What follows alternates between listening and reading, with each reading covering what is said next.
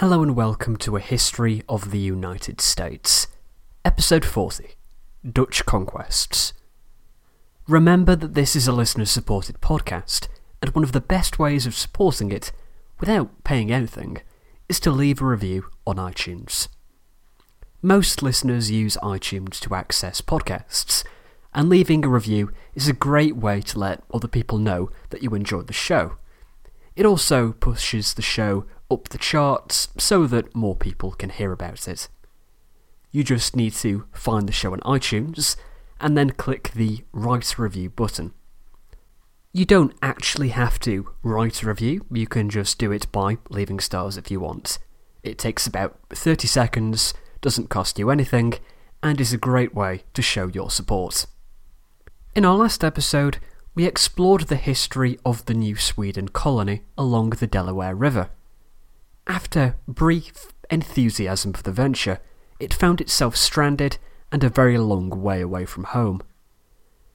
New Sweden struggled for funding and for settlers.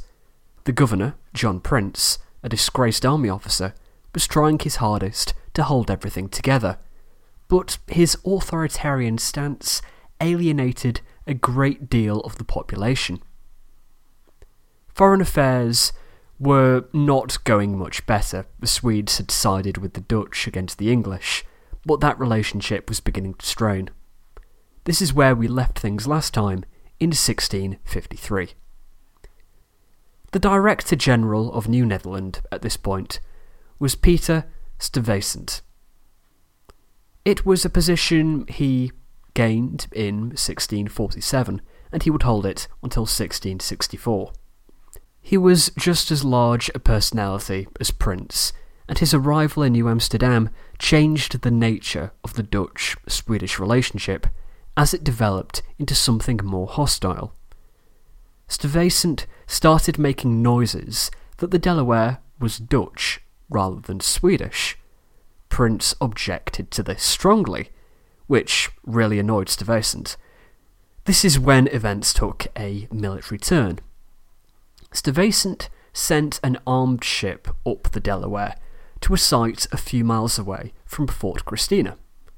This was followed by a flotilla of smaller ships. He made a deal with the Indians to secure some land, and then constructed a fort in the centre of Swedish territory, less than 15 miles away from Fort Christina. This was named Casimir. Printz objected, and Stuyvesant just ignored him. By April 1653, 23 Dutch families had moved there, and there was nothing that Printz could do about this. 1653 was also the year that domestic problems erupted. 22 colonists, a mixture of Swedes and Finns, delivered to Printz, and by proxy Queen Christina, a list of 11 grievances. These included brutality, restrictions on trading, and restrictions on access to resources. Printz saw this as treachery and decided that the ringleader was a common soldier, Anders Johnson. He was arrested, tried by a military court, and then executed by firing squad and he then considered the matter put to rest. But what really happened was that he lost the trust of the settlers. He felt that he had served his country well, and perhaps for a combination of these reasons, he decided to return to Sweden with his wife, four daughters, and 25 colonists. He left behind in control his daughter Armegot and her husband Johan Papegoja. His regime did not get off to an auspicious start, with 15 colonists immediately defecting to Maryland. But his time in charge was only short until a replacement could be sent over, and for that, we need to go back to Europe. Things were beginning to calm down in Sweden. Their wars were over, and so military recruitment dropped, creating potential migrants. Those most interested were the Finns, seeing New Sweden as a land of opportunity greater than they were ever likely to receive in Sweden itself. They managed to attract hundreds of settlers, and the man selected to lead them was Johan Rising.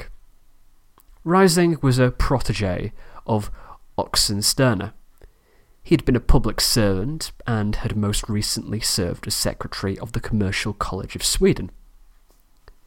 He was very optimistic and had been promised supplies to turn New Sweden into a great commercial power. Despite his high hopes, the colony was doomed from the moment he arrived on the Delaware in May 1654. This was because, as he sailed upriver on his way to Fort Christina, he spotted the Dutch Fort Casimir. It was weakly guarded. The garrison was made up of nine men who lacked effective weapons and who were no match for Swedish musketeers. The garrison surrendered and defected to Sweden. Casimir was renamed Trinity. Stuyvesant had set up Casimir after Printz had refuted his claim that the Delaware should be considered Dutch territory. The Dutch could build a fort there if they wanted, no matter what sovereignty the Swedes claimed. There was nothing they could do about it. The Dutch were the more powerful state. And there was nothing the Swedes could do about it. They were the junior side in this partnership, and they had better remember that. So, I hope you realise how bad an idea capturing this fort was, and how that helps explain why the colony did not last 16 months. Rising had a lot of work to do. The colonists had no trust in the government, relationships with the Indian tribes could be better, and there was a need for economic development. He first settled the new arrivals and tried securing food supplies for them from New England. He expanded Swedish land, hoping to prevent the English in the Chesapeake from encroaching. Importantly, the land that Rising distributed was given away permanently. It wasn't a temporary grant. He tried to make the government more open and accessible, and he tried bringing the Dutch into the fold, hoping to keep them from returning back to Manhattan. There were conflicts with the Indians, this was unavoidable, but without the combative Printz, relations improved.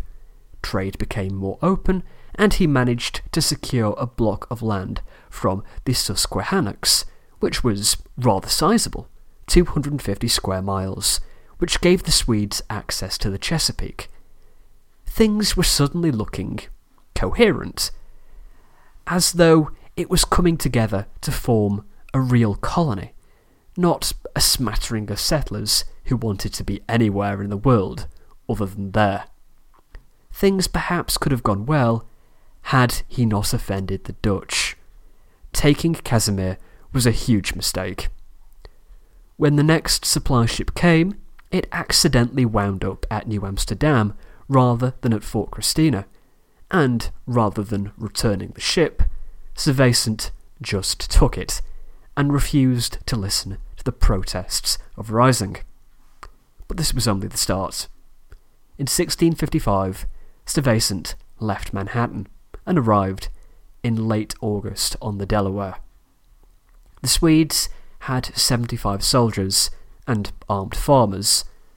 The Dutch had 317 soldiers and seven armed ships. Trinity, Casimir, whatever you wish to call it, instantly defected to Stuyvesant's forces. Rising prepared to make a last stand at Fort Christina, while Stuyvesant surrounded them. Rising made a plea to Stuyvesant that they make peace through negotiation in Europe. Sweden and the United Provinces were allies, and they didn't want to cause huge complications for their countries back in Europe through a drastic act in the colonies Stuyvesant replied that he had orders to destroy New Sweden and claim the territory. They ravaged the lands for three weeks while conditions inside the fort worsened. Rising realised now that all was lost, and he came to terms. They were favourable to the Swedes as the Dutch were preoccupied with the war with the Indians around Manhattan. But New Sweden from this point ceased to be an independent colony and it, along with its 600 or so inhabitants, became a part of New Netherland. Something which we really should get back to. We only offered a vague history of New Netherland before I decided to conduct this detour, so I'll recap, sort of. What we covered before was more of a thumbnail sketch than a coherent narrative, and that's what I'll begin to work on for the next few episodes. Some of the early stuff in this recap, probably until 1624, will all be familiar. Some of the later stuff may have already been said, but this time around, bearing in mind all we've said about New Sweden, should make a bit more sense. So, let's begin. You'll recall that the Dutch became interested in sailing to America, particularly with respect to the fur trade, once they were no longer able to trade with the Spanish. They wound up in the area around the Hudson following the expedition of the Englishman Henry Hudson. Eventually, the Dutch West India Company was created, and it set up several settlements in the colony of New Netherland, the most important of which were Fort Orange, the future Albany, and New Amsterdam, the future New York City.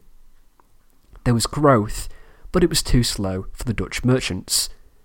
Between 1624 and 1628, New Netherland exported 31,024 beaver skins and 3,097 otter skins, for a combined value of 225,495 florins.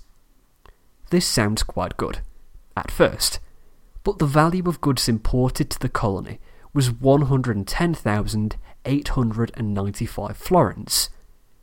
That was half of all profits. The other half was pretty much wiped out by overheads, cost of transport, cost of setting up the colony, etc. It seems that the investors were left with either very little profit or none at all.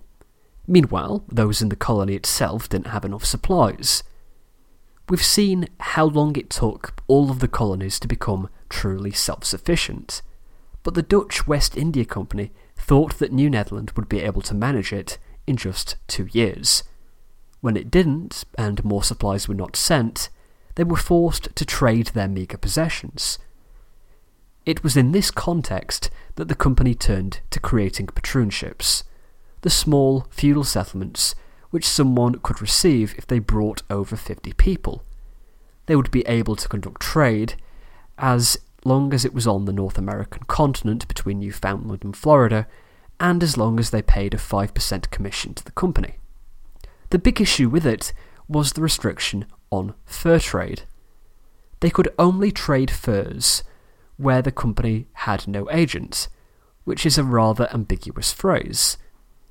This was an attempt to increase the size of the colony and investment into it, since by 1628 New Netherland still had a population which was smaller than 200. This did nothing to encourage individual migration to the region. The trade restrictions were problematic, and the history of the colony suggested that it was high risk, low profit. Basically, nobody took them up on the offer, the only patroonship to have any sort of success was the one set up by Fort Orange, by Kiliaen van Rensselaer, which became known as Rensselaerwich. And I'm sure Rensselaerwich is not how it's supposed to be pronounced, so I'm sure someone can correct me in time for the next episode. He had a long history with the company and in the region, and was prepared to make a long term investment in the patroonship and it would make most of its profits after Van Rensselaer died. While at the time the patroonships were the most visible aspect of reform, of ultimately far more importance was a minor regulation which said that a settler could travel at their own expense and would be granted as much land as they could work. But the terms for this were particularly ungenerous, meaning that nothing really advanced during the 1630s. In 1638, the States General pushed the company to make more land available. This was done again in 1639 with added emphasis on citizens from friendly states. This would lead to a far reaching reform which would transform New Netherland. but we'll save this for next week. If you've enjoyed today's episode, then remember you can visit the website, thehistoryofpodcast.com, if you want more information or to sign up for membership. You can like us on Facebook, facebook.com forward slash the history of podcast, follow me on Twitter, at historyjamie, and you can send me an email, thehistoryofpodcast at gmail.com. I'll see you next week. Thanks for listening.